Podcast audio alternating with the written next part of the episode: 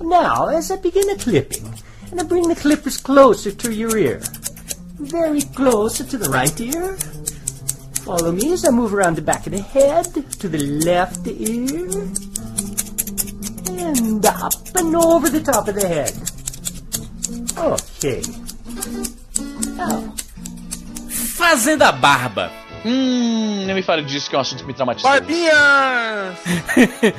Easy, você por um tempo aí ficou com o bigode lá, Fred Safa- Mercury, Mano, Por um Pablo tempo, Escobar, agora- Village People. Que bigode canalha, hein, Izzy? Por que Não, isso? os comentários do meu vídeo eu fiz uma resenha do PS Vita ah, no meu, no meu Ninguém canal, se né? importou E com ele. Ninguém, cara, deu, deu até, eu vou dar um F5 aqui, ó. Tem exatamente, cadê, cadê, cadê, comentando, cadê? 72 comentários, e eu acho que todos são falando do bigode, mano. Sim, sim, Easy. Por, por, por Mas que então, o que isso? é o seguinte, Jurandir Filho. Pelos últimos meses eu estive nutrindo, eu estive ah, crescendo aqui na minha cara uma barba de respeito, uma barba honesta, cara, uma barba 100% de honestidade. Se você for ver a, a composição química dessa barba, Nossa. tem lá 50% é cabelo, né? 70% é sujeira, porque a comida fica presa, e 80% é honestidade, uma barba totalmente honesta. E o piolho? Mas aí o que acontece? Não tem piolho aqui, rapaz. O bem. nível de honestidade é tão. Esse, esse, essa porcentagem de, de honestidade, quando ela é muito alta, ela é tóxica pros piolhos. Então não tem piolho na minha barba. Ô, ô, ô, Easy, como é, como é que se chama Lândia em inglês? O que, que diabo é uma lândia? É o filhote de um piolho. É aquele branquinho. Filhote do- de piolho? É, que, que, que as Cara, meninas pegavam piolho- e, e clac. Piolho é lice. Lândia, eu não sei o que, que é lândia. É o, o piolho no ovo, mano. Piolho no ovo. Deve ser só. Deve, deve chamar de lice no mesmo. ovo é ótimo. Deve chamar de lice mesmo. É, é tudo Eu piolho. nunca né? vi outro termo, eu nunca ouvi outro termo. Mas, mas, mas por que que ficou só o bigode? Essa é a explicação mundial. Então, cara, é uma merda, né? Então é o seguinte, eu trabalho, como vocês sabem, num hospital, na área de saúde e tal. Salvando vidas, por que não dizer? Trabalha com e o aí o que João? acontece é o seguinte. Hã? Trabalha com o João. João? O João. João, o João Hospital, mano, o clássico. Presidente de um hospital. Teve um cara que mandou um tweet outro dia, porra, faz meses desse episódio. Aí um cara mandou um tweet falando que ele tava aprendendo sobre o tempo da ditadura no Brasil, né? Aí mencionaram o Médici e ele falou que lembrou do João Hospital. Eu tava reassistindo esse programa e eu também tinha esquecido da piada quando eu vi, caralho, eu tava rindo muito. Que piada idiota, mano. Sim. Mas vamos lá. Ah, e aí a gente usa um tipo de máscara que se chama N95. E eu sei que você vai fazer a piadinha lá do celular, da Nokia. Celular da Nokia. É, Clássico. tá um celular, pô. Dos primeiros Sou- smartphones, hein, do piada, sucesso. Nostradamus. Porra, na época do que o iPhone saiu, o pessoal botava o N95 e o iPhone naquela. Era, era tipo os celulares Galaxy no momento, a, a rivalidade. Pô, tô vendo foto dele aqui, clássico N95, cara. E era um tijolão. Pesava mais que o Xbox. É. Porra, era, era imenso, cara. E aí o que acontece, né? Pra fazer a certificação dessa máscara, você tem que estar com, a, com a cara lisa, porque a barba ela impede que a máscara cole na cara e impeça, né? Ela, de ela impede ela de funcionar. E aí eu enrolei esse, esse exame pra fazer essa, essa, esse negócio por muito tempo, mas aí finalmente tive que fazer, tive que fazer a barba. E aí quando eu tava me barbeando, né? Eu deixo o bigode por último, porque aqui em cima do, do, do lábio ele é um pouco mais sensível, então eu raspo tudo pra depois chegar no bigode. E aí eu, eu achei engraçado a cara com bigode, e aí eu fui mostrar pra minha mulher, né? E aí eu cheguei lá, e aí mulher, plata flomo, e eu sou Pablo Emílio Escobar Gaviria. Não, mano. E aí, o que, é que ela aí, disse? aí ela ficou rindo e tal, eu falei, cara, eu vou fazer essa piada no trabalho também. Aí cheguei no trabalho com o bigode, e aí de novo, ei galera, flomo, não sei o que. A Beba também não se importa com nada, né, macho? Não é É mais é que se foda, né, mano? Eu cheguei no trabalho, né? Falei, não, vou fazer essa piadinha no trabalho também. Cheguei no trabalho, mano, teve gente que não me reconheceu no trabalho. Né? Caralho. Só falou O nego também é da zoeira, né? Não é possível, mano. O Porra. cara tira a barba e não reconhece. Como Ah, assim? não, mas na boa, o Easy tava é- irreconhecível numas fotos, velho. Tava assim. Cara, eu tava não, eu não cons-. Parecia um clone dele, assim. Vamos deixar os ouvintes julgarem se eu fiquei muito diferente ou não. Tá aqui essa foto aqui, ó, peraí, rapidão. Cara, tá aqui no meu Instagram. Tem essa foto aqui. Peraí, peraí, peraí, peraí, peraí, peraí. Cara, tá diferente pra caralho sim, Jurandir. Tá Oi, diferente pra... você perdeu a chance fodida de aplicar uma pegadinha épica nos seus amigos de trabalho, mano. Dizer que era irmão, tipo assim, irmão, primo. Devia mudar, não, muda as vestimentas, tá ligado? Começa a falar um espanholzão porco, e aí os caras achar que era funcionário Falaram que eu parecia indiano, porque indiano tem sempre um bigodão, Indiano, né? não, aí não. Da indiano. A cabeça de cearense aí, meu filho, não, não nega, não. Tem como ser indiano, não. Olha, ó, foto 1 era como eu tava antes de fazer a barba, Vamos né? aqui de- analisar. Tem no post aí. E a foto 2 depois. Tá diferente, bicho. Um é o Graves. Mano, o bigode, o bigode, o bigode safado. Magno, Magno PI. Caralho, Magnum P.I., pode crer. Ron Jeremy. Caralho, que bizarro. Parece tu, Stalin. tu, tu se estragou, mas tu, a barba honestíssima aí. A barba tava honesta, tava honesta, na primeira foto. Eu dou- cada F5 que eu dou naquele meu vídeo é um comentário tipo: tira essa porra desse bigode. Tá fazendo cosplay do Mario. Esse bigode não consigo não rir. Devia, devia ter tirado, por que que ficou com a porra desse bigode? Nada a ver, melhor ficar com a cara, cara Agora pelada. tá. Agora já tá, mano. Foda-se. Os melhores, o- os melhores memes de internet, sabe que é? O cara barbudo, aí tira uma foto, ele barbudo, aí ele começando a tirar, aí quando ele termina de tirar, tá um É bebê. Pode crer, eu já vi isso também. É porque, sabe porque se eu deixar esse bigode grande, quando a minha barba ficar maior, o bigode vai ficar ainda maior. E aí eu vou fazer aquela. Fazer que nem o bi- bigode estilo Afonso Solano, sabe qual é? Aham. É bacana, mano. Não, não é bacana. Corrigiram, hein, Easy? Mas não. Como não? É bacana. Pô, aquele é bacana, rapaz. O que foi, que foi, Bruno? Corrigiram lá. Mentira. Corrigiram? Cadê? Cadê o O link? refresh agora corrigiu. F5? 155 milhões, tá, tá certo. Olha aí, depois, depois de quanto? 20 minutos. 20 minutos. Tá ligado que foi o Bruno que corrigiu, né? Foi o Bruno não foi, corrigiu. Não, não foi não, não foi Não é, tá ó? Não é, não é, não é, quer ver, ó? Se você não E. tá entendendo esse negócio de, de corrigir, vai escutar a cena pós-crédito desse podcast. Caralho, o cara vai, escuta e depois volta. Foi o próprio, eu falei aquele Ryok do. Tarantino, fé que é Tarantino. É, Foi ele mesmo, olha, ó, não deu, cara, não deu 20 minutos, aqui, ó, tá aqui o screenshot, tá vendo? Ou seja, nosso tá, tá provado aqui, ó. Macho, o, o, persona, o, o desenho do Easy aqui no Skype, macho, é o, é o Easy hoje em dia e o bigode aí, mano. Cadê? O Mario Leproso. Clássico Mario Leproso, sou eu mesmo. Eu acho que o Easy tinha que tirar uma foto dele assim, agora encostado na cadeira, com o pescoço assim, ó. Caralho, boa ideia! Eu tenho, você sabe que eu tenho a fantasia de Mario, né? Então, mas é isso, tô falando, você tem que encostar na cadeira agora e tirar uma foto igual essa posição aí, ó. Eu Boné de lado. lado a lado, lado a Nossa, lado. assim. J- Jabba the Hutt. Vou tirar, vou Caralho, só não tira agora. Peraí, vou tirar. Não, peraí, peraí, peraí, só um segundo, só um segundo. Só um segundo. Que desgraça, mano. Olha o bigode do maluco.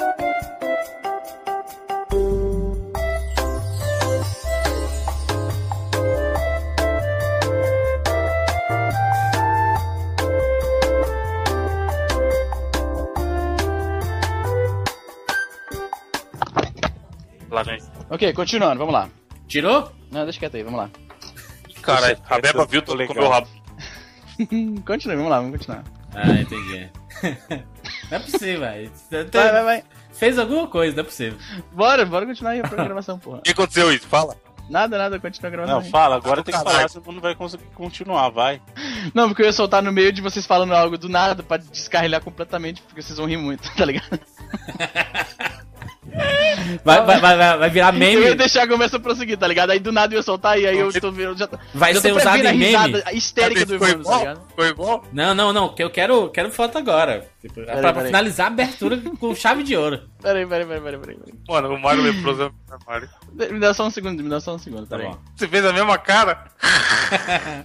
O Evandro já tá rindo, mano. Cara desse Mario, mano. É, tô nervoso, tô nervoso. Tá nervoso? Você, você ouvinte, já acessa aí 99vidas.com.br pra clicar no link. Ok, lá vai, hein, lá vai. Easy Mario Leproso. Não, é- não é- não é leproso, né? É, é assim, desenhos mal feitos, né? Dos personagens Porra, o gosta, boné né? ficou pro lado errado. Será que eu tiro de novo? Não. Inverte no Photoshop, cabaço. Não, mas é a posição. ah, Caralho, é. A minha posição vai mudar, entendeu? Não devia. Pera aí, vou mudar assim mesmo, foda-se, foda-se, foda-se, foda-se. Caralho, tô gol demais. Essa ver uma posição foto. revela. Não, essa posição revela toda a gordura do indivíduo. entendeu? Mas Aí é, foi. é- Eu quero ver. Ó, ó o Silva Leproso.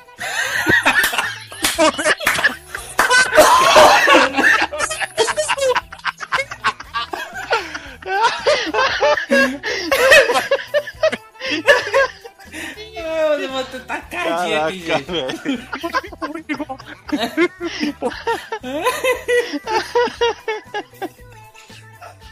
Eu acho que você tinha que colocar isso com o teu avatar oficial agora pera, durante, durante a gravação do. Ai, meu Deus, eu tô, tô suando aqui, meu Deus. Pediram pra eu reproduzir a imagem do meu avatar. Ai, meu Deu isso. Pera aí, caralho, negado vai rir muito, mano. Ai, Jesus. Acho que... Como é que eu faço pra ver a minha imagem de novo? No, no- é no tool. No, pera aí. Daqui, daqui, daqui. Pera aí, pera aí. Tirar um screenshot melhor aqui. Mano, olha a cara. Acho que parece o Pablo Escobar no fim de carreira, assim, sabe? Fazendo cosplay de Mario. Peraí, peraí, peraí. Sabe o que que tá aparecendo, velho? Lembra aquele o leão? Leôncio. Ah, sim, o apresentador? É. Tá mesmo. Gilberto Barros. Gilberto Barra. Vambora. Eu sou Juliano de Filho Eu sou o Easy Nobre. Eu sou Evandro de Freitas. E eu sou o Bruno Carvalho. e esse é o 99 Vidas.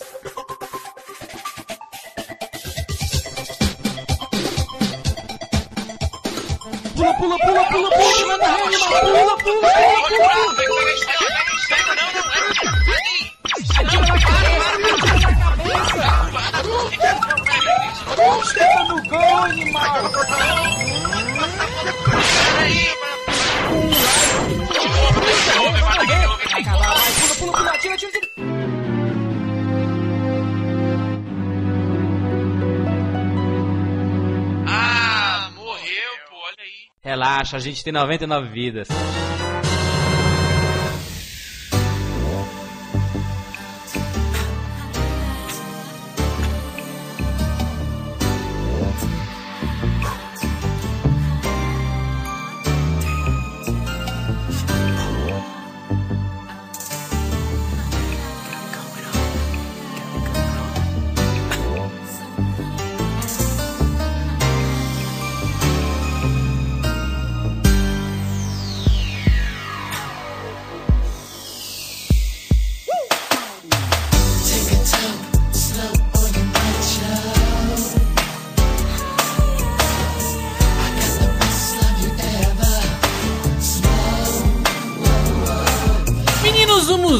Vamos falar sobre o quê? É o quê? É uma série nova? Não, não é série nova. É uma série que já existe há muito tempo, chamada 4x4.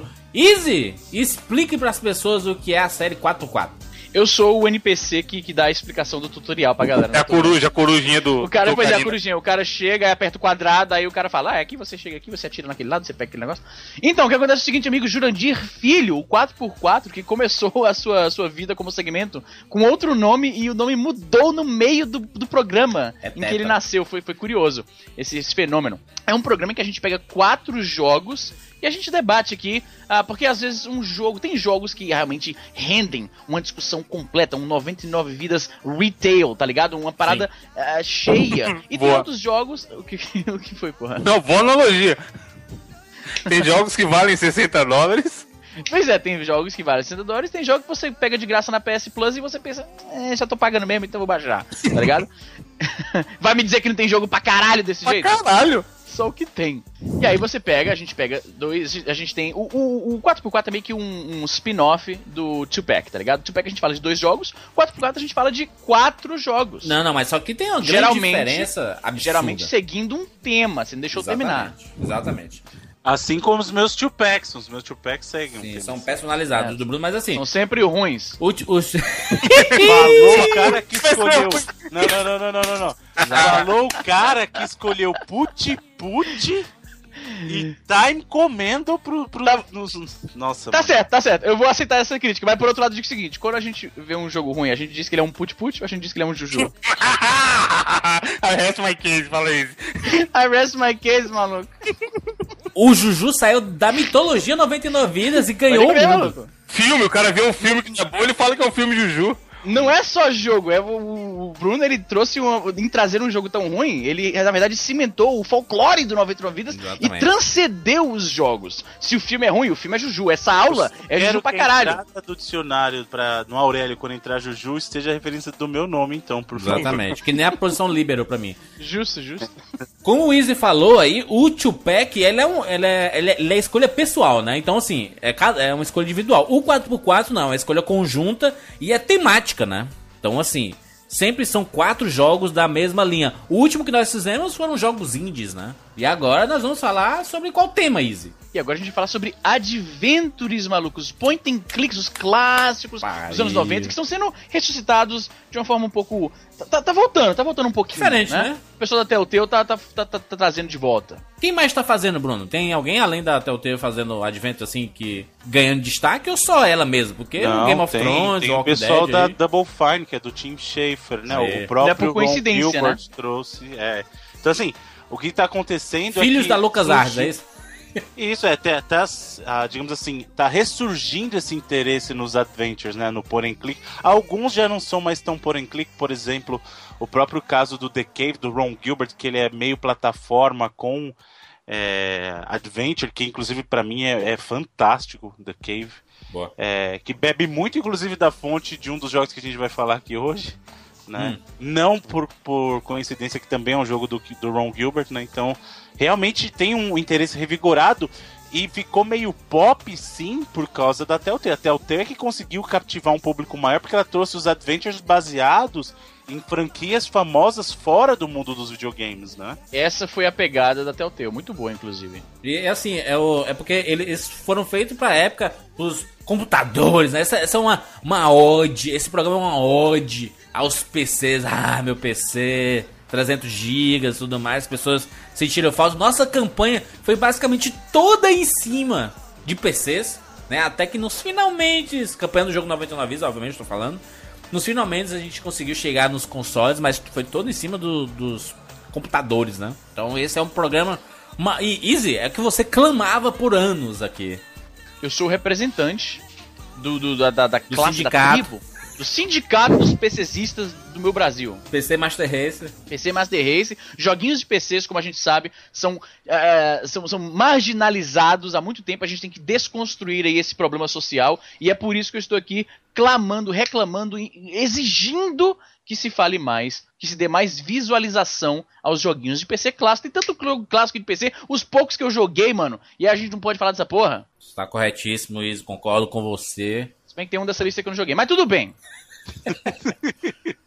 vamos lá, vamos começar. Nós temos quatro jogos aqui. Começaremos por qual, Bruno Carvalho? O justo é começar pelo começo, né? Então, desses que vamos prestigiar hoje, o mais antigo, inclusive foi o primeiro adventure que eu me recordo ter jogado, é o Manic Mansion.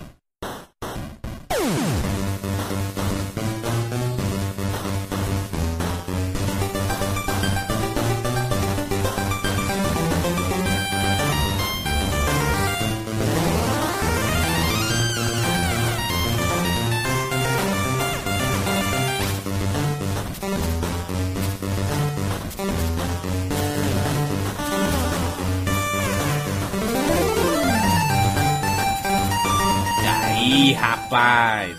Explique! Explique para as pessoas. Easy, você jogou Manic Mansion? Manic Mansion eu joguei muito brevemente, eu curtia mais a continuação dele, né, que a gente vai falar aqui mais tarde. Sim. Mas joguei relativamente pouco o Manic Mansion, era de um tempo de, de computador que eu não tinha o mesmo acesso a, a, aos joguinhos, né, os joguinhos, os joguinhos mais elaborados. Eu tinha vários joguinhos de, de plataforma, tinha um joguinho de Indiana Jones e tal, mas esses jogos mais elaborados, Point and Click Adventures, eu não tinha acesso ainda, acho que o computador que eu tinha na época não rodava. Ô, ô, ô Bruno, o, o Manic sim, Mansion, assim, é interessante em termos de, de jogabilidade, porque ele aparecia os comandos embaixo, né? Assim, você chega em frente a alguma coisa, aí aparece Open. É, o, o, assim, isso era uma coisa que acabou se tornando bem comum depois nos Adventures, né? mas o Manic Mansion ele trazia aquele. Os comandos todos estavam na tela ali embaixo, né? Então você tinha várias ações, né? Não eram comandos, eram ações é, olhe, é, pegue, pegue, fecha, leia, e aí você fazia o que? Você clicava no comando e escolhia o item no cenário com o mouse que você faria aquilo. Então, por exemplo, abra a porta, aí ele ia lá, você clicava abra e clicava a porta, ele ia lá e tentava abrir a porta. Ou é, use, aí você pegava um item, use tal item, entendeu? Então era uma coisa que acabou se tornando até inerente do gênero naquela época. Hoje em dia os adventures já não são ah, em sua maioria mais assim, né? É, eles são mais, mais são contextuais. Né? O que você são... clica isso. é o conteúdo, é o, é, é, já é o comando que você tem que aplicar. Agora, uma coisa que é importante mencionar que isso, esses comandos listados abaixo da ação, né, já é uma evolução dos Text Adventures, que eram os, os jogos que o cara só dizia. É, é, aquele jogo que o, que o Tom Hanks joga no Quero Ser Grande, tá ligado? É uma imagem na tela estacionária e aí você digita, ande para não sei o que, vá para o norte, vá para o sul, Nossa, pegue. Como evoluiu, né? Como evoluiu. Pois é, então o, o Point and Click Adventure gráfico ele ainda tinha esses comandos, né? Pegue, ande, olhe, não sei o que. Só que você só clica, você não tem que digitar cada um deles, que era o que. E você via aquilo se acontecendo na tela de fato. Porque primeiro era um text adventure só texto, aí tinha um text adventure com umas imagens para te dar uma, uma impressão. Uma impressão. Uma impressão melhor do que tá acontecendo. É o exemplo daquele joguinho lá que o, que o, o Tom Hanks joga no, no Quero Ser Grande. Aí você evoluiu mais ainda para os joguinhos estilo Manic Mansion, que você vê a ação realmente, não é só uma imagem estacionária para te ajudar a imaginar o que tá acontecendo. Tempo todo ação em tela, né? Isso, tá acontecendo em tela, mas você ainda tem todos aqueles comandos bem espe específicos do que você tem que fazer. A evolução Easy, disso. o, o, importante, do que você tá falando é que justamente a escolha desses comandos foi feita com base nos comandos mais comuns que as pessoas colocavam nos text adventures. É, pois é, então, é, porque é andar, a interação pegue, né? comum, exatamente, né? Então isso é um, é um legado, sim, de text adventure que, aliás, eu, por incrível que pareça, é muito estranho falar isso, mas eu adoro text adventure, cara, adoro. Ler em tela e jogar descrevendo o que você tem que fazer, eu acho, eu acho uma coisa senhora. estranhamente Eu eu acho muito curtia. legal. É legal, sabe porque eu curtia porque lembrava muito aqueles livros Choose Your Own Adventure, lembra? Sim, exato. Eu Tinha no Brasil. Tinha no Brasil, não sei qual era o nome, que deve ter tido uma tradução. Escolha sua própria Era uma aventura, série aventura, era série aventura. Eu tinha a do Expresso dos Vampiros, cara. Peraí, deixa eu ver. Expresso. Easy, Easy, você que gostava Tu de tinha? RPG na época. Lembra aquela revista que chamava Só Aventuras, que tinha mini historinhas dessa na Sim, revista? sim, sim, sim, sim. Eu achava foda pra caralho isso, maluco. O Expresso dos Vampiros. Deixa eu ver aqui, ah, tem uma, uma capa do exatamente o que eu tinha. Eu vi que foi republicado várias vezes. Ah, mas era isso aí. Isso aí veio dos, dos Text Adventures. Esse negócio de escolha, vá pra esse lado, vá pro outro. Eu não tô achando aqui a capa do mesmo que eu tinha, né? O Expresso dos Vampiros. Mas é, esse- eu tenho certeza que outros, outros ouvintes aí devem ter entrado em, eh, em conhecimento com isso. Eu achava sensacional. Expresso dos Vampiros. Era bem assustador até. Vampire Express no original. Mas tu já era mais Legal. velho, né? Eu, era- eu tinha uns 13 anos por aí. Não, dava medo, dava medo. As, as imagens do, do, do livro era bacana, cara. Quando você, quando você é pivete, cara. era- e, e o livro era tipo. Você morria na porra do livro, mano. Você tomava a escolha errada. Eu achava aquilo incrível. Pra mim era um videogame no formato de um livro, cara. Porra, tá louco. Eu achava foda pra caralho. É interessante, né, que o, o Manic Mansion, ô Bruno, quando- quando- todos esses adventures contavam uma historinha, né? Se- Sempre tinha uma historinha bacana sendo contada de pano de fundo e você fazia realmente parte da história, né? Porque você eh, tu- tudo se movimentava a partir do, da sua história, né? da história do protagonista, né? Eu diria que a história, o, o Adventure é um dos jogos, talvez até mais do que o RPG, é um jogo que é bem movido à história, porque Sim, o RPG, na sim. maioria das vezes, ainda tem algum tipo de ação, enquanto no Adventure, a maioria das vezes, não tem ação alguma. Ah, é e, só e era numa época que, a- que a, galera queria jogar é, jogos normais, né? Plataforma, uma coisa do tipo assim, e os caras estavam pois fazendo é, a história mesmo, né, cara? O Manic Mansion, cara, é um jogo que foi lançado em 87. Caraca, Cara, antiguíssimo. É, é, Não, anti- é- é antiguíssimo foda, e, é, e é- é bacana ver até hoje, entendeu? A parada, né? É curioso, porque eu lembro que esse, esse exemplo que você citou é muito bom. Ah, os jogos que a gente. O paradigma, acho que eu já devo ter mencionado isso em algum 99 vidas. O paradigma de gameplay que a gente tinha era vá desse lado para aquele lado, né? Direito para esquerda, pule, né? No máximo pegue um casco e solte. No caso do Sonic, você não pega nada, só corre, pula, pega a moeda, você não tá realmente pegando a moeda, você bate na moeda e aí é subentendido que o seu carinha tá pegando, né? E aí eu fui ler um- um- um um walkthrough de, de Manic Mansion, né? E aí fala, pega esse negócio, dê pra esse cara, fale pra esse cara isso aqui. E eu ficava, como? Que é como que deve ser isso? Porque eu nunca tinha visto um jogo desse tipo antes. E eu não entendia, eu tentava colocar isso no, no, no paradigma de, de, de Mario. Como é que eu posso... Plataforma do Mario, né? Você achou que você ia É, pegar como o. é que eu chego? Eu tô escolhendo o que eu digo? Como assim? Tipo, não entrava na cabeça. Historinha clássica, assim, o doutor, tipo o doutor Frankenstein, ele rapta a, a namoradinha do herói e ele tem que escolher dois amigos lá pra ir pra, pra essa mansão tentar resgatar a sua namorada, né? E isso é o mais legal, inclusive, do Manic Mansion, que não era uma coisa muito comum nos outros Adventures, que é o seguinte, você tem um protagonista que é o Dave, né? E o pessoal que acompanha ele depois, você escolhe. E aí, o que vai exercer de diferença é que cada um desses personagens que você escolhe, eles têm habilidades diferentes. Então você vai ter que completar o jogo de maneiras diferentes, dependendo de quem você escolheu, porque alguns puzzles você só consegue res- é, resolver com aquele com aquela Isso. combinação, né? Então, na verdade, isso dava um fator replay muito grande num jogo de adventure que não era comum. Né? Então você tinha só um, um protagonista fixo e sempre alternava aqueles do- os, os outros dois, né? Dentre os vários ah, personagens que você tinha. E é legal que o perfil deles, assim, a, a- como eles resolviam os puzzles, eram inerentes à, à profissão ou habilidade de cada um. Então você Exato. tinha lá o nerdzinho, que era o Bernard, que é o cara, inclusive, que vai pro, pro Day of the Tentacle, é o Bernard desse jogo. Você tem lá a menininha que era a Razor, só ela podia tocar guitarra. Aí você tinha lá uma mulher que era escritora, tal. então cada um tinha um surfista, então você tinha cada um tinha um perfil e de acordo com o perfil dele eram as habilidades que ele podia fazer. né? E isso era, era muito interessante do jogo. Não, e, vo e você poder jogar com, com três personagens, obviamente que não simultaneamente, mas você mudava, né? Você tava jogando aqui, chegava num ponto lá que você clicava lá em New Kid, es escolhia o menino lá e ou a menina Isso. e ia lá para ele, lá onde ele tava no mapa, né? É meio que rolou com GTA V, né, Júlio? Ao mesmo tempo, você consegue Exatamente. controlar os três. E antes mesmo, esse The Cave que eu tava falando, que também é do Ron Gilbert, é isso. Também você tem isso, tem, é. Você controla três personagens, inclusive o multiplayer dele é bacana pra caramba, que você pode jogar três pessoas, cada um controlando um. A diferença dele pro Manic Mansion é que o Manic Mansion você tem que andar clicando mesmo. No The Cave, na verdade, você o controle do personagem está associado ao direcional, então você consegue movimentar e pular com ele. E uhum. só para resolver os puzzles é que você precisa daquela interação mais semelhante ao que é um, um adventure, né? Por tocar nessa temática de ah, ser um doutor que é meio maluco, aí aquela parada do Dr. Frankenstein. E aí ele traz todo esse rol de piadas com o filme. É, filme B, né? De, de terror, né? Uhum. Coisa já de praxe da, da Lucas Arts, né?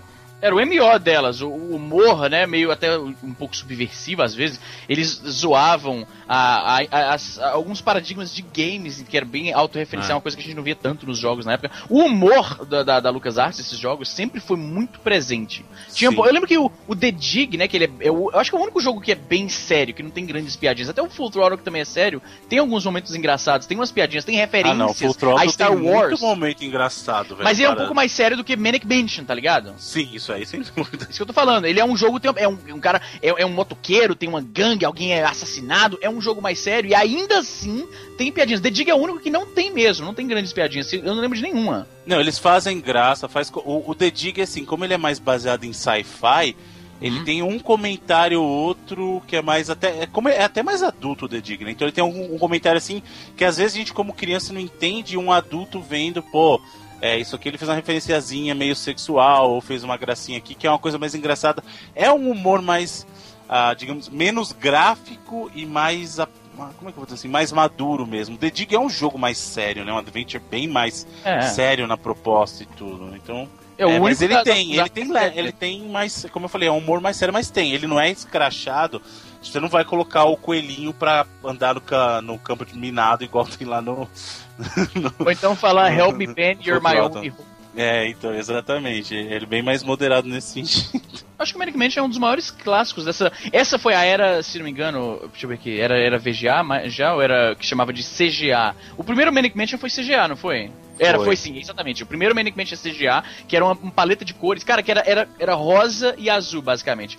Tem um no post aí uma imagem do primeiro Manic Mansion, vou mandar aqui porque eu acho que o Juras não deve ter visto. O Juras deve estar vendo só as imagens do Manic Mansion uh, ah, VGA. Olha o Manic Mansion CGA.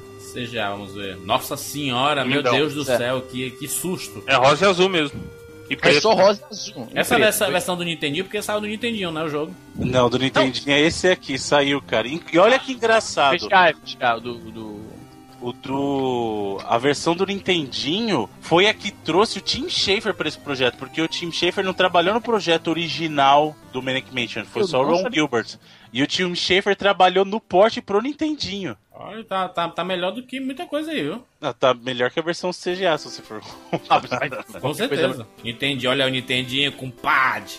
Oh, mas um jogo desse por Nintendinho era uma parada legal pra caralho, mano. Sim. Era legal pra caralho, tá ligado? Era bem diferente dos gameplay é, normal. Né? Ô, ô, Bruno, tu tá citando nomes de algumas pessoas e talvez os ouvintes não estejam identificando hum. quem é o Gilbert, quem é o Tim Schafer, quem, quem é essa turma. Só, só os verdadeiros arquitetos. É, exatamente. Esses caras, digamos assim, a gente no mundo dos consoles, a gente tem.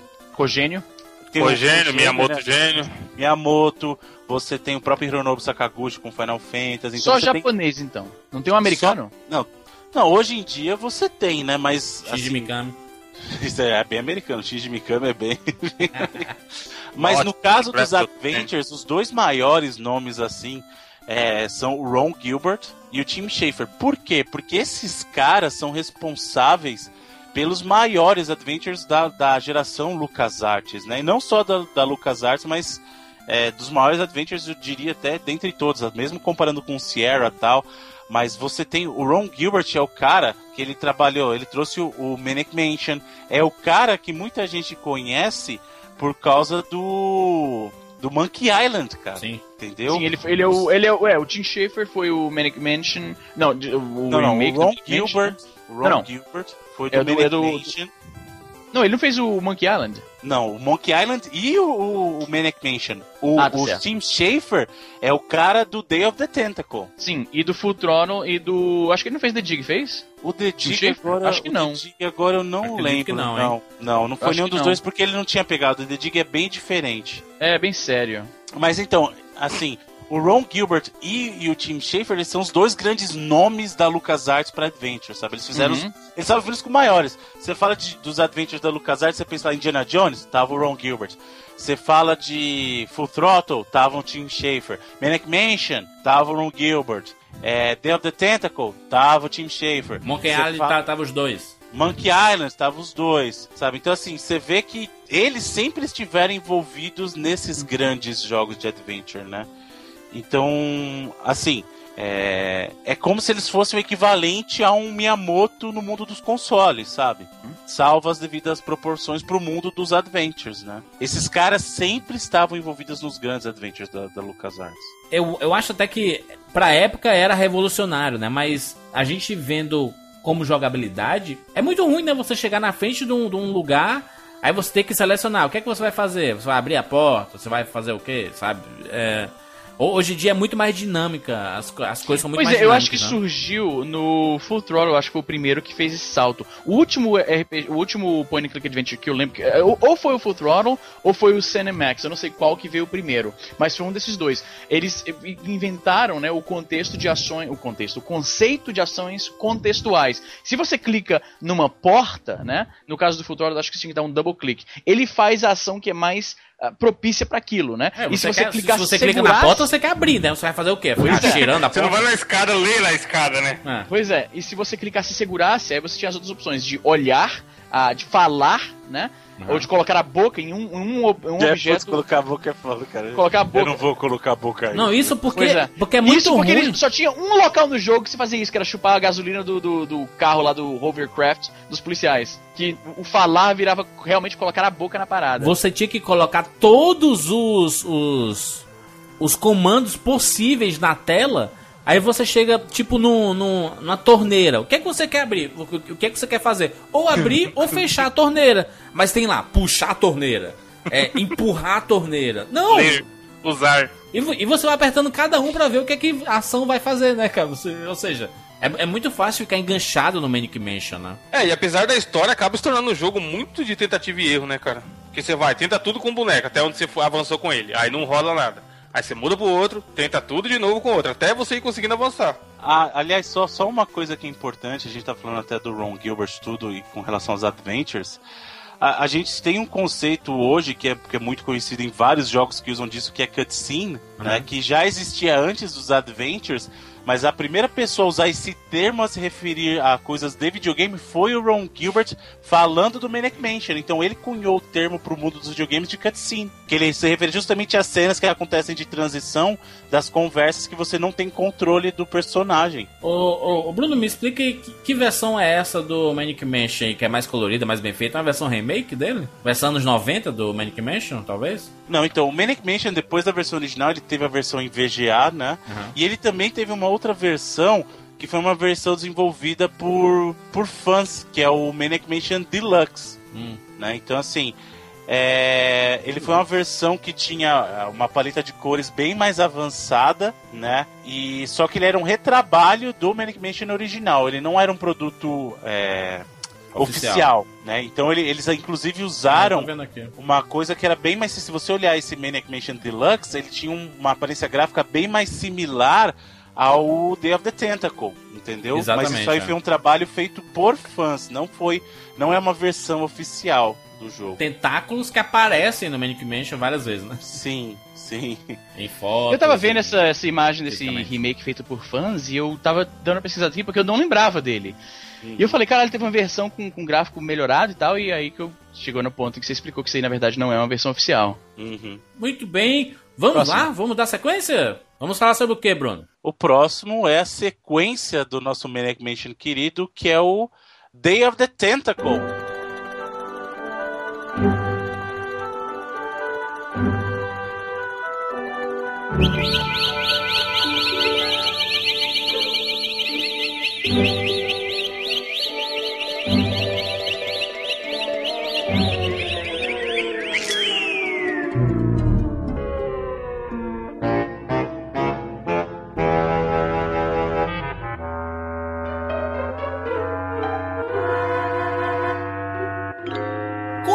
Continuação do Manic Mansion, qu- quantos anos depois? É, 87? Seis anos. Nossa, seis anos depois, né? E aí já tava com disquete e CD-ROM. hein? Disquete já tinha, né? Mas CD-ROM já, já, já tava na parada e já tinha vozes, né?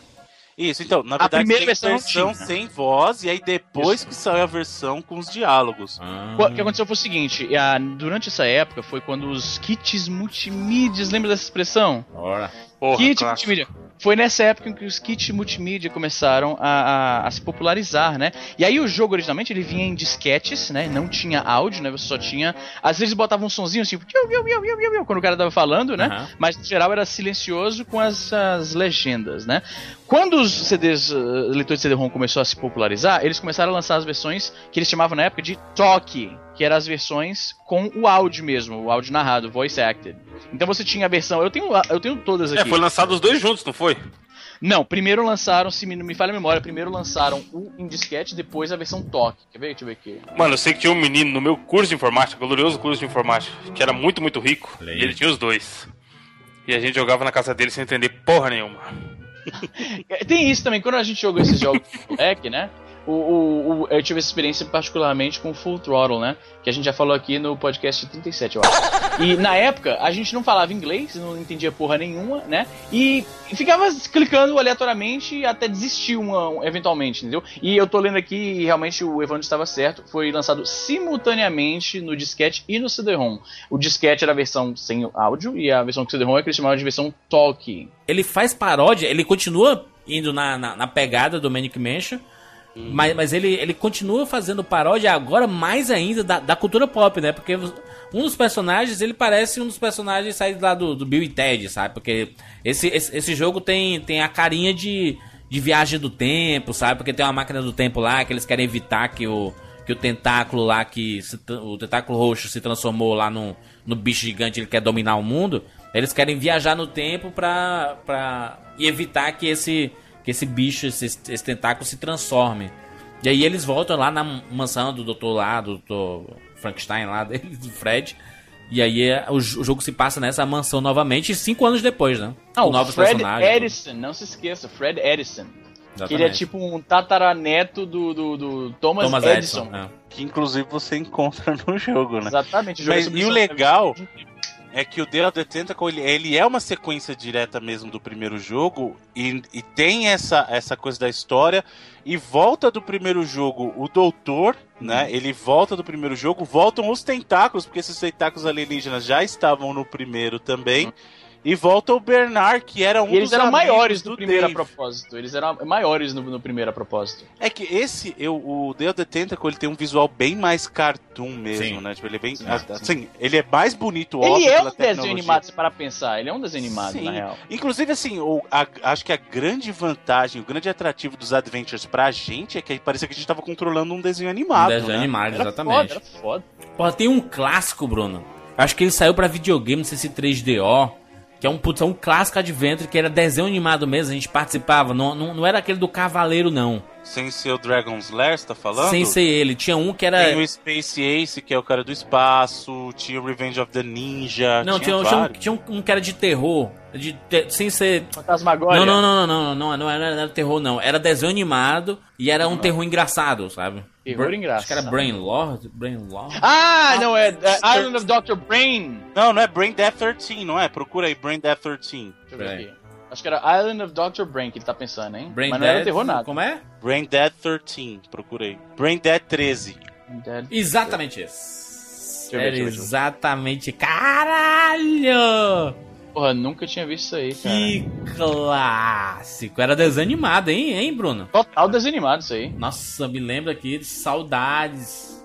É que esse aí já era um Anos outro 90. estilo de, de adventure, né? Não era bem nessa pegada. É a mesma pegada do caso que a gente falou do Space Ace, do. Dragon's Lair, que era aquela coisa que era realmente era full motion video, era bem cinemático, tipo vídeo mesmo, e aí você tinha alguns inputs para fazer durante o jogo, né? É um, é um Pô, estilo diferente. Era legal pra caralho. Sim, era muito legal, cara. Porra, a gente tem que falar um dia também desses, hein, cara. Dragon's Lair, tô vendo aqui, que saudades. Jesus. Cara, eu jogava Pô, Dragon's Lair no... Principal, cara. Dragon's Lair. CD loucamente, cara. Nossa, eu adorava. Dragon's Lair eu acho que é o mais icônico desse estilo, né? Porra, o ah, mais jogo é famoso. É... Não, o jogo era Laserdisc, lembra? É, mano, saiu em arcade. Isso saiu em arcade, mano. Qual? O Dragon's o, Lair? Dragon's Lair. Sim, ele saiu em laser, laser disc, cara, oh, pra, pra arcade, cara. Ele, o Mad Dog. Sabe quem é o criador da parada, né? Hum. O Don Bluth, maluco. O cara fez O Segredo de Nim, o Fível, o aquele dos dinossauros, Land Before Time. Uhum. Caralho. Todos os cães vão para o céu, o Anastasia. Porra, o cara não era. Anastasia é clássico, tá hein? O cara, clássico... o cara era o cara do desenho animado. Por que, que tu acha que, que, a parada tinha essa pegada de desenho animado? Porque veio de gente que, que cuja a, a, a cultura, né, era de fazer isso mesmo. Porra. Foda, né? Excelente, excelente. Mas voltando lá pro, pro Tentacle, assim, o que é que ele mudou de relação ao Manic Mansion em termos de jogabilidade. É basicamente a mesma coisa, né? A estrutura é bem semelhante mesmo, porque ele ainda mantinha aquele o, os comandos ali, né? Aquele promptzinho uhum. lá para você para você selecionar os comandos e interagir. Ah, só que ele era um jogo bem mais dinâmico, assim, na minha opinião. Ele é um jogo mais ágil, as coisas aconteciam mais rápido também no jogo. E eu acho, eu acho os personagens, apesar do primeiro lá, o Manic Mansion, ter mais opções de personagem, eu acho que o fato de você ter só esse grupo fixo de três agora, ele meio que te força a. Você tem uma empatia maior com eles, né? Porque você tá convivendo mais com eles, né? Então você conhece melhor os personagens durante o jogo. Exatamente. Mas a estrutura do jogo é muito semelhante. Ele era, ele era um adventure, o Pony Click Adventure no, no, no estilo mais clássico mesmo, né? Mas a comédia era muito, muito maior também. Isso... Impress... Até porque os personagens eram mais caricaturas, né? Sim. A menininha era muito nerd, é, o cara era muito nerd, aí tinha um gordão, sabe assim, é sempre... É gordão roqueiro, o carinha, o nerdão de óculos, e a menina era a mina drogada, velho. Tipo, ela não era bem drogada, ela era meio retardadinha, sabe? É, aérea, né? É. é. Mundo da lua, mundo da lua. Pessoa que vive no mundo da lua. É. Tipo isso aí.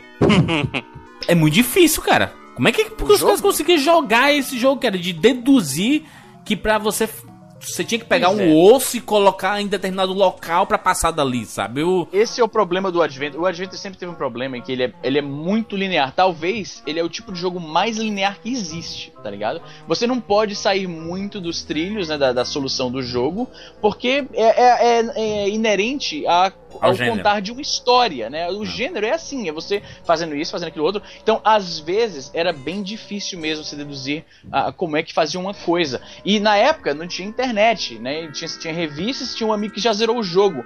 Então, esses jogos eles eram um pouco frustrantes, mas você descobrir a solução e passar para a próxima parte era extremamente satisfatório. É foda que esse tipo de jogo eu acho que não tem como ser experimentado hoje em dia de forma plena, porque a, a tentação de procurar um walkthrough na internet deve ser muito grande.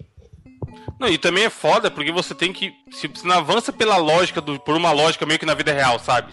Você Mas avança é pela... nada a ver. É, tipo, sei lá, você tem um, um botão e um balde d'água e um painel de energia. Aí você pensa, porra, eu tenho que jogar a água no painel de energia para dar um pane. Só que não, o jogo quer que você coloque o balde em cima do botão, tá ligado? Aí essa satisfação, pelo menos pra mim, na época quando eu jogava, eu, eu ficava meio que puto. Eu não falava, porra, sou esperto, ó, descobri. Eu ficava puto com os caras que desenvolveram o jogo, porque eu pensava, é, caralho, não, mas se eu fizesse aquilo que eu tava tentando, também devia dar. Mas aí por uma. Por o jogo ser mais antigo e coisa e tal, ele não, não rolava. Mas, mas é foda, é meio que uma. Ele te ajuda, mas ajuda, sabe? Cara, é satisfatório, um... mas não é.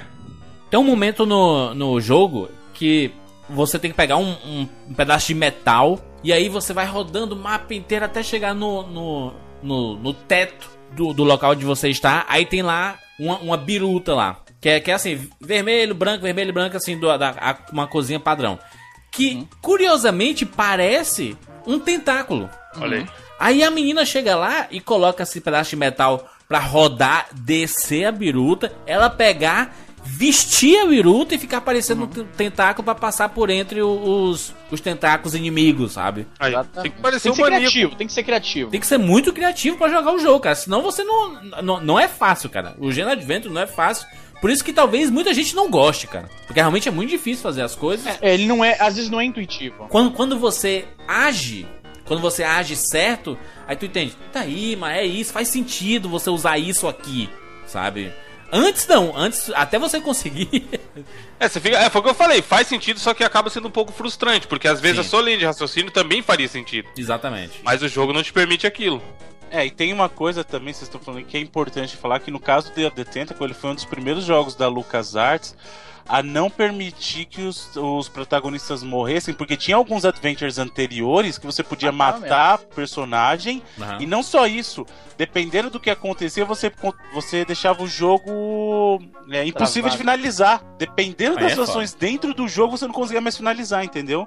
É e aí, no caso do The Tentacle, ele tentou meio que, que acertar isso né, te dando mais espaço, uma margem de erros, assim, você pode errar que isso não vai te punir com a morte. Entendeu? Então você pode experimentar coisas diferentes, porque tinha alguns adventures, você foi lá, como o Evandro falou, ah, é, ele queria que você colocasse o balde em cima do botão, mas se você usasse o balde perto do painel elétrico, se fosse outro jogo, você morria e acabou. Perdeu. É, então. Muito bem. Vamos dar sequência? Bruno? Sim, senhor. Qual o próximo? O próximo, senhor Jurandir Filho, é o Green Fandango.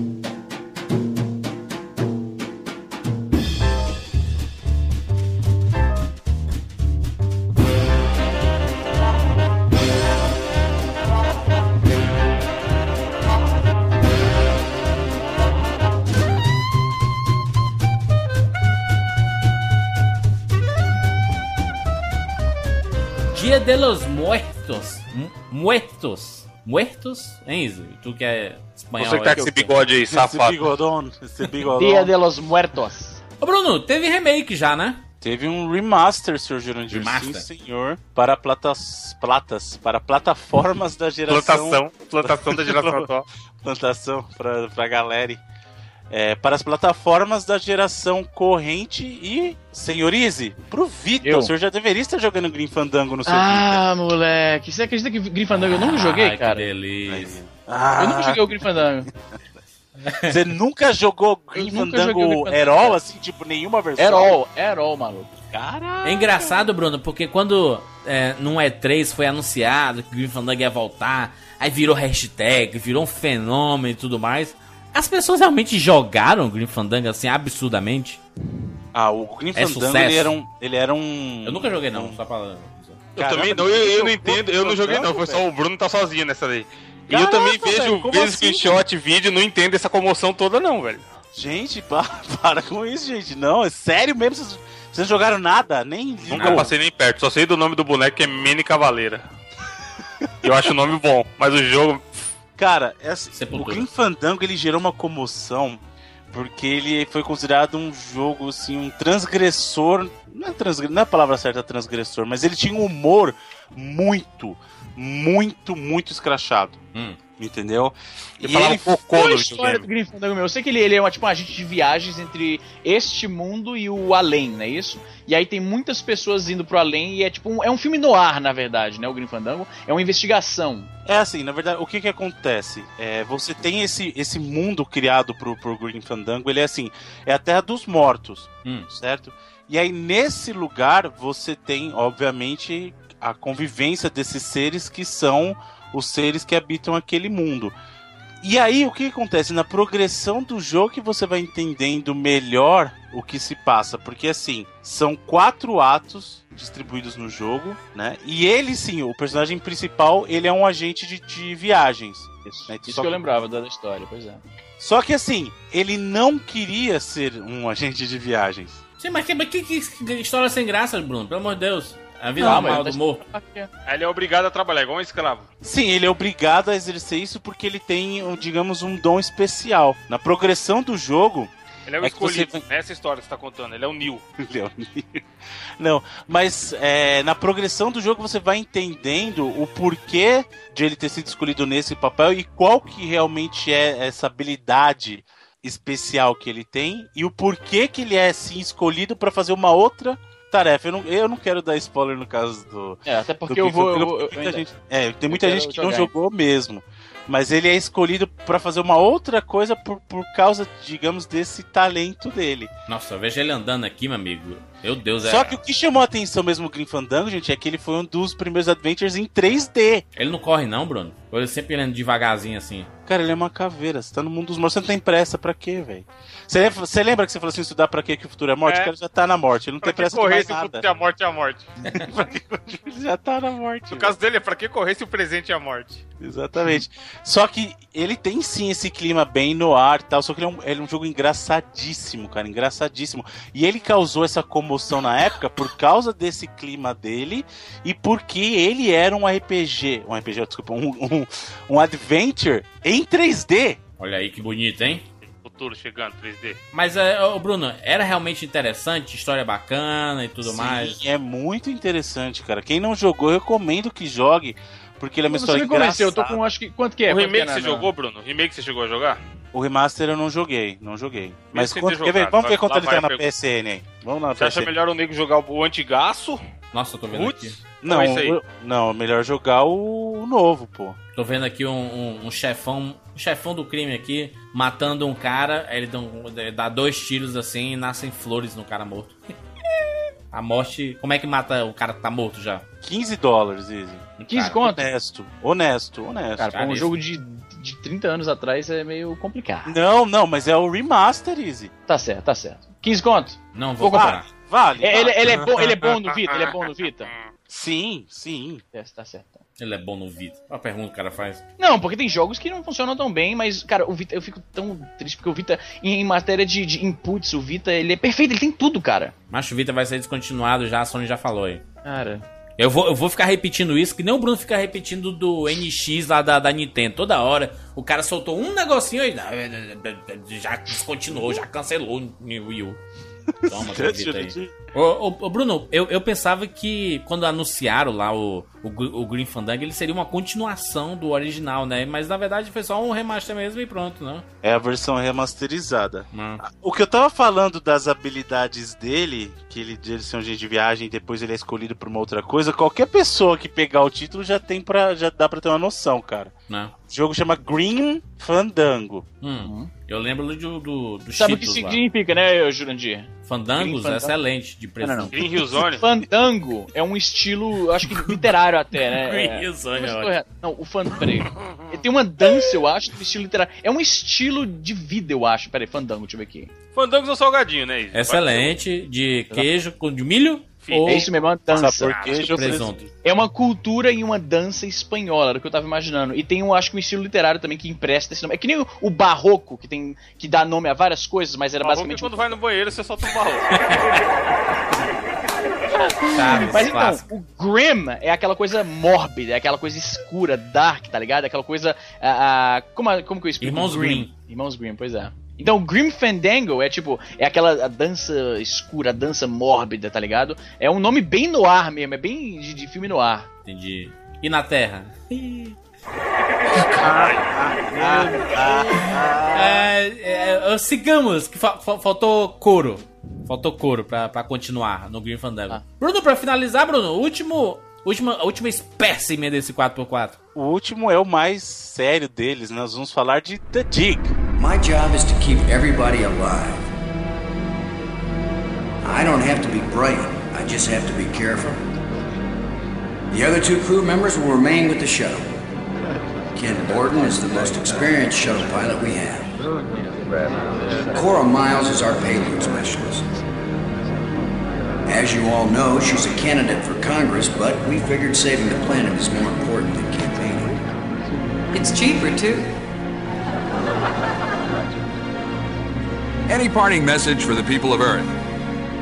We have exactly one chance. And we've got to do it right.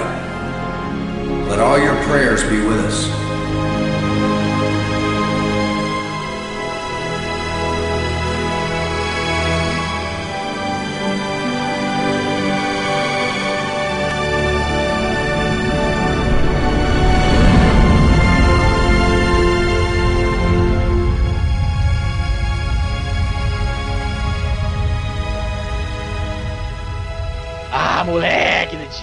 Sim, compadre, agora sim, compadre, que jogado do caralho. Excelente, hein, Easy? Easy, você que é mega fã do The Dig, hein? Porra, eu sou fanzaço de The Dig, maluco. Você tá louco? O jogo, cara, a história do jogo é sensacional. O script do jogo ia ser feito um filme do Steven Spielberg. Eles ofereceram o script pro Steven Spielberg e ele falou: não. Peraí, eu que mais? Pra quem? É, como é que é o nome do cara? Esse pra- O Steve Steve. O Steve Os Steve. fe- O Steve Oferecerem Chama, chama. ofereceram o script de Steven Spielberg. Do South Park, tá ligado? Ah, vai, vai, Então vai. eles ofereceram o script pro, pro Steven Spielberg. É porque foi né? baseado no, no- numa história que, que era do, do, do, do Amazing Stories, né? Criado pelo próprio Spielberg, né? Uma, uma ideia dele. E aí Isso. eles, eles criaram um roteiro em cima dessa história. A ideia é que fosse desenvolvido para um filme, porque eles Isso. achavam que tinha bastante potencial. Só que o Spielberg achou que aquilo ia sair muito caro, tipo, com muitos efeitos especiais e tal. E ele falou: não, beleza. Filme talvez não rola, mas e se a gente fizer um jogo assim, AAA de muita qualidade mesmo? Foda. Foda. E a história é excelente, né, cara? O próprio começo do jogo, ele, ele lembra até filmes recentes, como o, o Gravidade ou até o, o, o Não Marciano parece aí. O Armagedon também lembra muito Armagedon, né? Porque a, a história é do. É igual a do Armagedon, né? O meteoro tá caindo na Terra. Basicamente, um meteoro chamado At- ah, Attila, né? Attila Sim. the Hun, né? Que é o, qual é o nome em português? É o Attila, Uno. Uno. O Uno. Virou Era clássico. um Uno era- não era- o Uno da Fiat, gente. O Uno. Era Uno nem o Uno H. do jogo, Uno, né? Aquele Uno. É Uno Também, com né? H, É, tá com ligado? Ele, H. ele era um conquistador, um Saudades de jogar Uno, hein? líder aí da, da, da Ásia, né? Tem Uno online não aí? Hã? Uno. Uno Caralho. online. certeza que vai tem, o velho. Uno É, não- online. Já não sabe. Meu Deus. Hum, meu Deus. Jogar Uno. Ó, já tem um Aqui, ó. aqui. Jogue Uno online. Lude jogar já. Pô, Uno é clássico, hein, gente? Uno é clássico. Uno, 12 e 3. Pô, doido pra jogar Uno aqui, Uno Wiz estragando aí com o negócio. Tô jogando aqui no PSP, olha aí, ó. Cadê aqui o volume? Mentiroso. Mentiroso aqui, ó. Som do YouTube aí. Tô com o. o- Caralho, fala da puta, eu tinha que tirar uma foto mesmo. Vai, Easy, the dig, dig, dig, dig.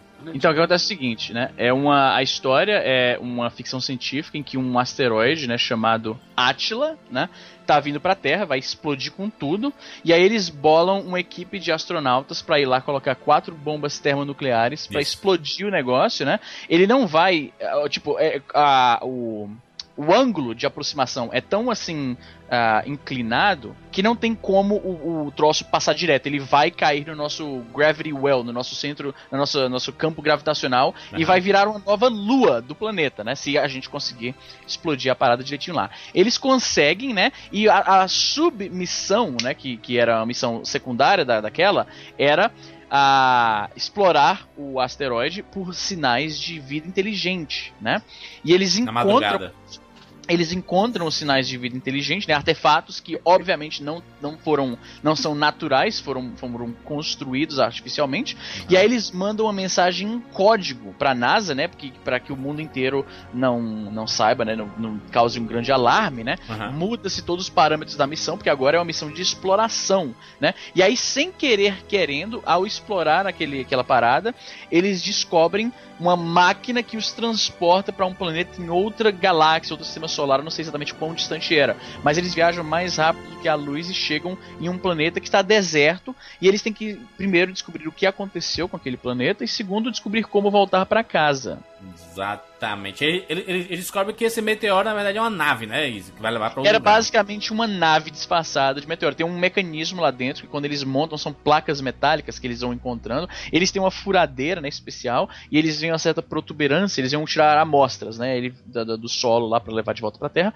Eles veem certas protuberâncias na parede do, do asteroide, eles quebram lá com a, com a furadeira e aí eles notam que tem umas placas, né, de metal que obviamente não, não são a, a- naturais. Aí você pega nelas e elas empurram e elas vão caindo dentro de um caminho é, que está escavado dentro do meteoro, assim, perfeitamente para caber a- as dimensões geométricas da placa.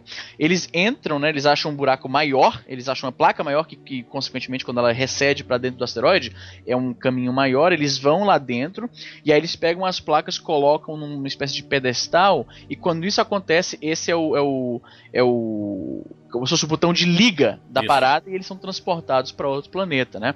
E aí é, é foda pra caralho porque eles estão num planeta estranho, desconhecido, sem recursos nenhum, né? Sem saber como voltar pra casa, sem saber por que, que estão lá, sem saber o que eles estão vendo, porque tem várias construções. É obviamente uma civilização inteligente, ou era, porque todos morreram ou fugiram, né? Uhum. E aí você tem que descobrir por quê, o que, que exatamente aconteceu nesse planeta, por que, que eles mandaram esse asteroide, por que, que eles trouxeram você pra lá.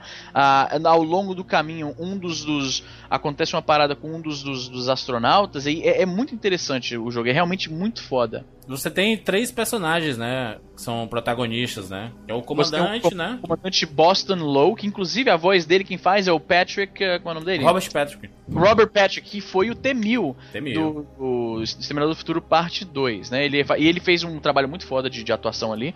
Ah, tem a Maggie Robbins, se não me engano, que é uma, é uma repórter que foi mandada pra lá pra, pra, pra fa- escrever uma matéria sobre aquilo depois, né?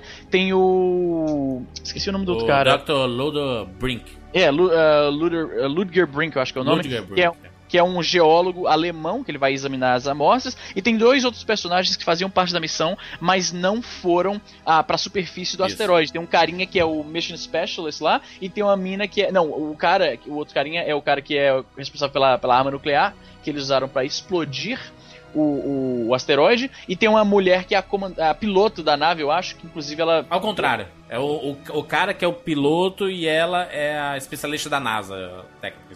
originalmente o The Dig, um daqueles personagens que a gente acabou de mencionar que iam ficar na, que ficaram na nave, originalmente ele era pra aparecer ah, no jogo como personagem jogável. Olha essa foto aí que é uma imagem ah, de, de- durante o desenvolvimento que foi publicada, né, na época, com um quarto astronauta no, no asteroide. Olha lá. Vamos ver aqui. Sim, exatamente, né? A capa do jogo era assim, né? Essa arte é a capa do jogo. A capa do jogo no final acabou sendo assim, ó, sem esse quarto carinha. Tá aí o link no post. Só os três que a gente já viu, e aí apagaram o quarto. Decidiram que talvez a mecânica do jogo não funcionava tão bem com quatro personagens. Ficaram com três, que é o padrão até do que a gente viu no Manic Mansion e no, no Day of the Tentacle, né?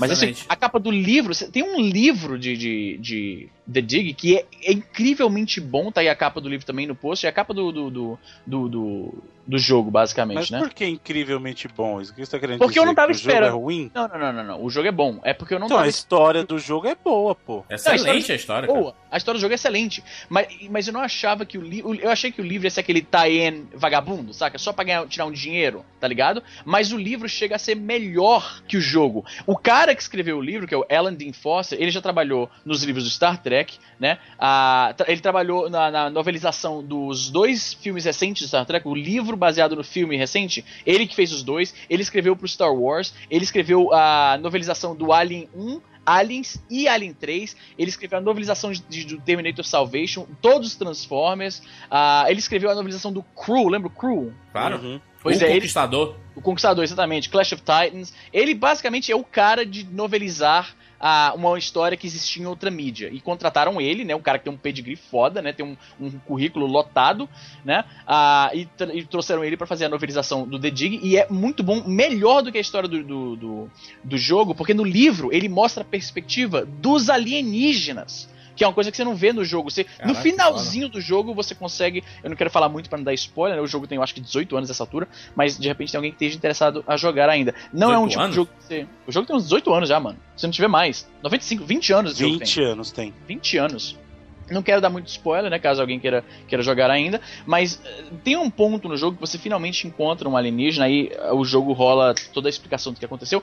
No livro, aquilo é trabalhado constantemente. Os alienígenas estão ali presentes, só que eles não conseguem se manifestar para os personagens por um motivo muito interessante. Eu achei que essa adição né, ao mitos da história foi sensacional. Eu não tava esperando aquilo. Eu tava esperando basicamente uma narração do jogo, tá entendendo? Uma história que eu já conhecia. No entanto, o livro, ele expande, ele mostra por que, que o Commander Low era considerado fodão, tá ligado? Tem uma parada que ele faz que eles eram, ele já era um herói no, no planeta Terra, tá ligado? Tem a- uma cena em que um, um senador lá explica para ele dar o vazamento da notícia, que ninguém é para saber ainda, né? Ele explica para ele diz o seguinte: ó, você se prepare, que a NASA vai pedir pra você fazer isso aqui, e você é o melhor cara que a gente tem. E o cara tá assim, não quer fazer de jeito nenhum, ele tá, tipo, tem um trauma por causa de uma parada que aconteceu. O livro é tão mais rico na história dos personagens, na explicação de tudo. O livro dá um nome pros alienígenas, que no, no jogo não tem nome. Então é foda. É bem. O livro. Eu, cara, eu recomendo demais o livro de The Dig. Se você jogou o jogo e você acha, como eu achava, que o livro era simplesmente uma narração do que você já, já sabia,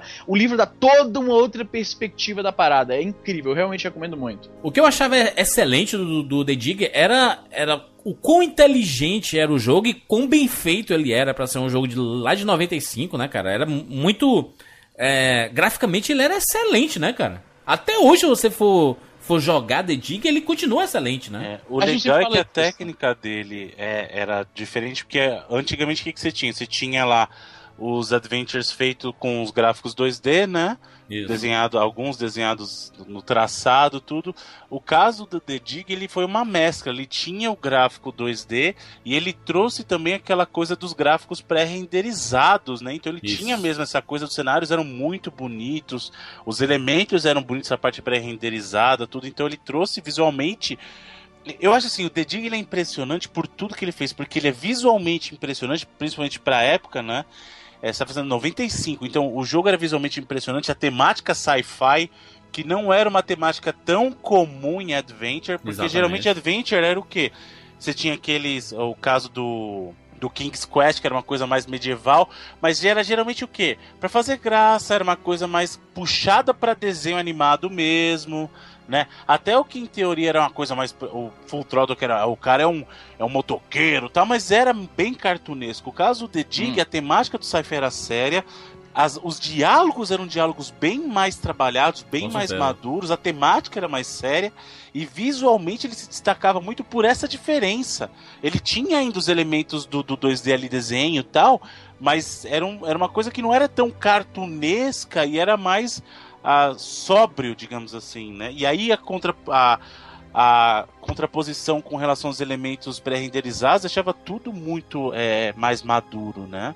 Não, tu, e funcionava bem. tipo, as uhum. sequências em 3D do, do The Dig eu acho que mesclavam bem, assim, especialmente pra época. Talvez faz um tempinho que eu não jogo. Eu tava com ele no PSP aqui, que eu tenho todos os jogos da LucasArts no meu PSP. Tava dando uma jogadinha aqui rapidamente para relembrar, mas eu lembro que realmente as cenas do, do, do, do ônibus espacial, né? Tem uma cena com um alienígena uhum. lá que é em 3D. Eu acho que funciona muito bem. E isso que o, que o Bruno falou é muito verdade. Os jogos anteriores, eles eram mais cartoon, era mais desanimado e tal. Enquanto The Dig é tipo uma animação adulta, né? Ah, tipo esses, esses desenhos, uh, essas uh, animações da DC, por exemplo. Faz, eles fazem uh, animações né, do, do, do, Batman, por exemplo. Né, tipo o Dark Knight Returns, que é uma, uma, série em duas partes, que é bem. É uma animação, né? Que a gente tradicionalmente associa a crianças, mas é bem adulto, é uma parada bem séria. E o The Dig é isso aí. Você via uma, uma pitadinha de humor, assim, bem de leve aqui ali, né? Algumas respostas que eles davam uns pros outros é, é mais sarcástico, tem mais ironia e tal, mas no geral o livro trata de. O jogo trata de temas sérios, acontecem coisas no livro que são bem sérias, né?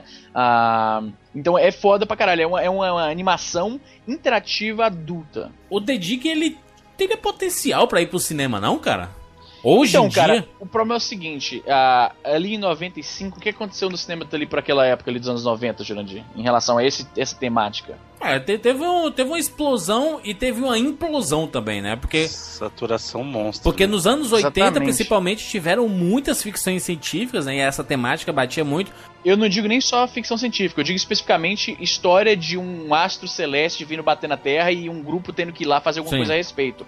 Né? Ah. Nos anos 90 a gente teve Impacto dois profundo. filmes que, que o, o, exatamente, Impacto Profundo e o Armageddon, que eles chamam isso de dueling films. São filmes que saem mais ou menos na mesma época com a mesma premissa. Por exemplo, aquele o Dante Speak, que eu não sei qual é o nome em português, que tinha o, o Inferno, James Bond lá. de Dante, que eu Inferno de Dante. Melhor que e Vulcano. o Vulcão, é Vulcano do, do Tommy Lee Jones, né? Tem vários filmes desse tipo. Recentemente a gente teve aquele uh, White House Down, né? E o Olympus Has Fallen, que é a mesma história. Esses dueling films, quando isso acontece, né? E não é que um copiou o outro, às vezes esses filmes estão sendo desenvolvidos paralelamente, né? E, e aí acontece deles saírem ao mesmo tempo, né? E as, o que faz hoje em dia, eles, eles, a, a, a, eles atrasam o lançamento de um dos filmes para não, não dar esse clash lá, né? É, e o, o seguinte, o, Vida de Inseto, né? O Formiguinhas. Exatamente, exatamente. Esses dual filmes, quando isso acontece, qualquer coisa que esteja sendo desenvolvido com esse mesmo pegado, os caras já desistem. Porque, porra, um terceiro filme com essa pegada, ninguém vai pagar para ver isso, entendeu? Você falou de, de, filme de espaço, no começo dos 2000 a gente teve é, Mission to Mars, né? Missão a Marte, e o Planeta Vermelho com a menina Não. lá do Matrix. Aham. Uhum. Mesma coisa, exatamente, com a Trinity, com a Carrie Ann Moss. Carrie Quando acontece isso, né, dois filmes com a mesma premissa e saindo perto um do outro, qualquer outra coisa, tipo um estúdio, o Jandir sabe como é que funciona. Um cara escreve um roteiro, vai tentar oferecer para um produtor, para um estúdio, né? Se a parada parece legal, eles assinam, compram o roteiro do cara. Se a parada tá saturada, não parece interessante, eles simplesmente não, obrigado, não, não precisa não. Então, tendo dois filmes com aquela temática, qualquer pessoa trazendo um roteiro para um produtor ou para um estúdio, falando, ó, oh, eu tenho aqui uma ideia de um filme de um asteroide chegando aqui e o cara já bateu a porta na cara dele, tá ligado? Ligado? É, tem um. Só, só, só pra citar exemplos recentes, né? Em 2014 teve o Hércules, né? Do, dois Hércules, né? Um com The Rock e um com é o carinha lá do, do Crepúsculo. É, em 2012 a gente teve dois Brancas de Neve, né? O Snow uhum. White e, e The Huntsman, que é com. Pô, filme do Jobs, hein? Filme Thor. do Jobs. Teve um, teve um com o Ashton Kutcher e tá tendo outro agora com o Michael Fassbender. é, mas não é gêmeos, um né? Porque tem diferença. Né? Não, atrasou um pouquinho, mas é muito pouco tempo pra um filme sobre o mesmo é. cara, porra. Tá ligado? É, eu tenho um Branca de Neve, o Caçador e o Espelho Espelho Meu, né? São dois, são dois de Branca de Neve, né? Diferentes. Pois né? é. Mano. Então é isso. Simplesmente eu acho, assim, tem. tem é, Apesar de ser bem diferente, um né, Easy? Ele tem inicialmente o plot do Armagedon, mas é outra coisa completamente não, diferente. É, né? é, os, filmes são completamente diferentes. O tom do, do Impacto Profundo é muito mais sério, enquanto o, o Armagedon é mais aventura, final feliz e tal, não sei o que, né? O, mas não importa, pro público é a mesma coisa, entre aspas, uhum. entendeu? É uma parada que vai cair e manda os caras lá pra cima para resolver, entendeu? Por mais que os filmes sejam, assim, em tom, em conceito, em roteiro, desenvolvimento, tudo seja bem diferente, né? Ah, mas é isso aí, eu acho que tem um, um, um potencial muito foda, e eu te digo o seguinte tendo jogado o jogo, tendo lido o livro, eu acho que um filme de The Dig seria infinitamente melhor do que um, um Armageddon, um Impacto Profundo. Pega um cara que sabe fazer ficção científica, tá ligado? Pega um Danny Boyle da vida. Porra, mas pega aí... um. Aquele, o filho lá do. do eu, sempre, eu sempre confundo os dois. Ah, quem que é o filho do. O cara que fez o Moon? Que o é o filho, filho do, do, David Bowie que tá. Sim, qual é o nome dele? Que eu esqueci agora. Danny Boyle, Danny, Danny Boyle é outro o Duncan Jones. O Duncan, Duncan Jones, que é o, Jones, Duncan que é o diretor Jones. do. É por causa Warcraft. do D, mano. Eu me confundi por causa da porra do D. Eu sabia que era o nome com D e eu pensei em Danny Boyle. Okay? Danny Boyle foi o que fez o 20, 28 dias depois, não é isso? Exatamente, o diretor é. de, de, do atual Steve Jobs. Danny Boyle, pois é. é. Mas eu tô falando o seguinte, voltando aqui pro negócio. Eu acho que tinha potencial pra um filme foda se pegasse um cara que manja de fazer uma ficção científica séria, tá ligado? Uma ficção científica um pouco mais embasada em. Talvez o Ridley Scott, ele tem, ele tem muita experiência com esse tipo de filme. Cara, é a cara do Ridley Scott esse filme. Pois é se fizesse um, se o Ridley Scott pegasse o, o roteiro do, do The Dig para fazer um filme, né, com aquela coisa meio Armagedon mais mais séria, com a, a, coisa dos aliens, a coisa, eu acho que ficava foda pra caralho. Não, ele, ele, tem um, o maior, acho que o diretor que tem o maior pedigree para fazer o The Dig é o Ridley Scott. É, pois é. Tem concordo, tudo na cara concordo. dele, bicho. Totalmente. Ainda, ainda mais com o sucesso que ele tá fazendo agora com o Perdido em Marte, ele ainda vai continuar fazendo muita ficção científica, né, cara? Então, veremos. Veremos. Vamos para as notas? Nota. Notas para os quatro jogos comentados aqui neste 99 Vidas. Começando por Evandro de Fritas. Hoje eu já tive a oportunidade de eu vou nas rádios mostrar minha música, toca no rádio meu som, né? É, ganhei um CD de cerâmica. Olha, eu tive informação de outras pessoas que fazem um som alternativo, né? Mas igual não é, igual é diferente, mas que são pessoas muito bons também que faz sucesso. Mais diferenciado do seu. É, diferenciado, mas. Vamos mostrar um pouquinho do seu trabalho então? Vamos. Vamos lá.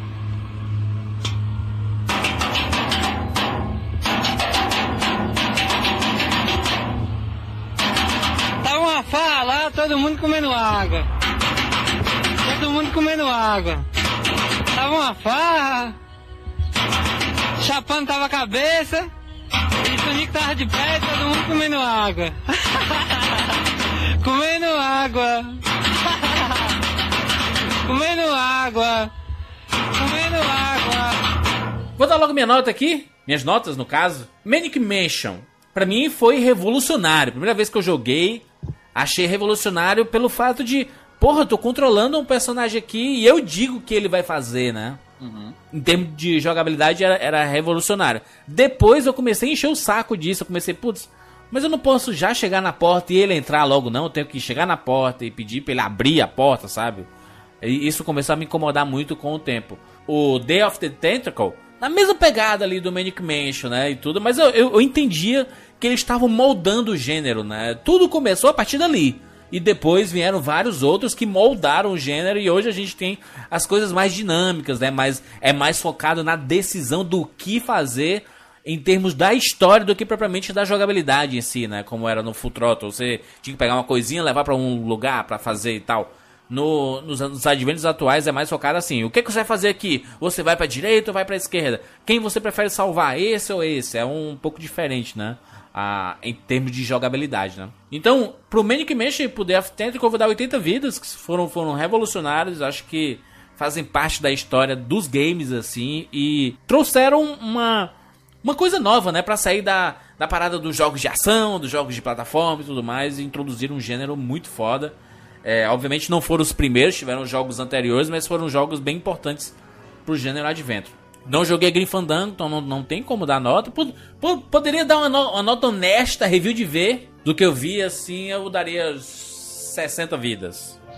Honesto. Caralho. Doente mesmo. Eu achei muito chato. Mas ele andando devagarzinho, personagem que anda lento pra mim já. já, já... Mano, o cara já morreu, ele vai ter pressa do. Sim, aí o jogador tem que morrer também de, de, de, de tédio. tédio. De tédio assistindo, né? Pra mim, essa lentidão é, me afasta absurdamente. E The Diga, meus amigos, é 99 vidas, é um jogaço até hoje, história foda. Putz, é, é a ficção científica no, no mau grau, assim, espetacular. Bruno! Muito bem. Eu vou dar, vou dar minha nota para. Eu vou dar a mesma nota pro Day of the Tentacle e pro Manic Mansion. É, eu acho assim, o Manic Mansion ele foi muito, muito importante pro gênero como um todo ele, ele teve aquela coisa de vários personagens, você poder resolver os puzzles de maneiras diferentes tal, só que realmente ele, ele é o. Hoje, ele não é tão. A gente tem que lembrar o seguinte: tem dois momentos para comparar. Na época, ele era o, assim, o, melhor, o que tinha de melhor por Adventure. Hoje em dia, você vê que não é tão bacana. Então, realmente, o gameplay tal tá meio lento. Uh, já não é tão, tão legal. Às vezes você se incomoda um pouco ter que ficar clicando em tudo, sabe? Clica aqui, clica lá, uhum. clica aqui, clica lá. Só que eu gosto disso. Quem gosta, quem joga Adventure tem que gostar disso também. E o Day of the Tentacle, para mim, ele é um dos melhores é, adventures de, de todos os tempos, assim, sabe? Em termos de história, eu acho ele engraçadíssimo, eu acho ele muito Concordo. legal, muito dinâmico. Só por causa dessas coisas do gameplay, a minha nota pros dois vai ser a mesma, vai ser 90 vidas. Pros dois. Aí, garoto. Pro Grim Fandango, os senhores têm um preconceito muito grande com ele. Senhores? É, é. Ué, ninguém jogou, vocês jogaram sem nem. Ó, oh, jogou feio, vai Não, mas eu, eu, vou te falar por que eu não joguei, cara. Eu não tinha. Não, não, não, não, não. Eu não, não tinha na época. Falei isso não, tá posso, posso explicar? Posso explicar? Hum, eu não joguei na época. Não joguei na época, porque foi difícil de achar na época, sabe? Nos anos 90 no Brasil, hum. achar jogos de computador era um pouco complicado, especialmente no Nordeste, né? Então eu não joguei. Eu joguei uma demonstração. Aliás, eu vi o meu irmão jogando um demo, eu sabia sobre o jogo por causa das revistas e tal, mas nunca joguei. Vi alguns gameplays ah, no YouTube, né? Quando saiu. Aí, aí tem o seguinte, eu sempre estive jogando esses jogos, eu, quem me acompanha sabe. Esses Adventures, né? O, o, o Full Throttle, o The Dig, um clássico eterno como Put Put. Eu tô sempre rejogando esses jogos no meu PSP. porque eu tenho um, um, o Scam VM, que é um emulador desse. A engine que esses jogos rodavam, existe um emulador para tudo que tem. Deve ter por micro-ondas, tem um, um, uma versão do Scam VM para jogar esses jogos. Eu tinha no celular, tinha no iPad, tinha no, no PSP, tinha tudo, né? Só que o, o, o, o Grim Fandango, ele se destacava porque ele não foi feito na engine Scam.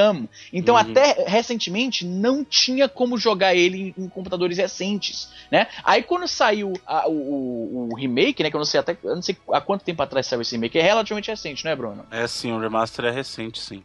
Não deve, deve ter, tem mais de um ano, pelo menos? Não, de maneira alguma, não. Pois é. Então, por isso. Saiu, se eu não me engano, é no começo desse ano ou no finalzinho do ano passado, cara. Pois é. Então, simplesmente, eu ainda não tive o tempo de chegar e jogar, mas eu sei que faz parte daquele histórico de jogos de, de, de point and click adventure. Eu gosto do trabalho do Schaefer, eu gosto de, de filme no ar, então vou, tô com Vita, na falta de muitos títulos de Vita, não há outra opção. Eu vou comprar hoje ainda o Grim Fandango pro PS Vita. O Bruno me convenceu aconteceu. Muito bem. E a minha nota, Excelente. segundo os argumentos do Easy todos. é, porque eu não tenho como dar nota porque eu não joguei, tá ligado? Mas eu tô interessado em jogar, então isso já. Sim, ele é muito legal, cara. Ele tem, uma, ele tem assim, um, um quê de comédia muito bacana.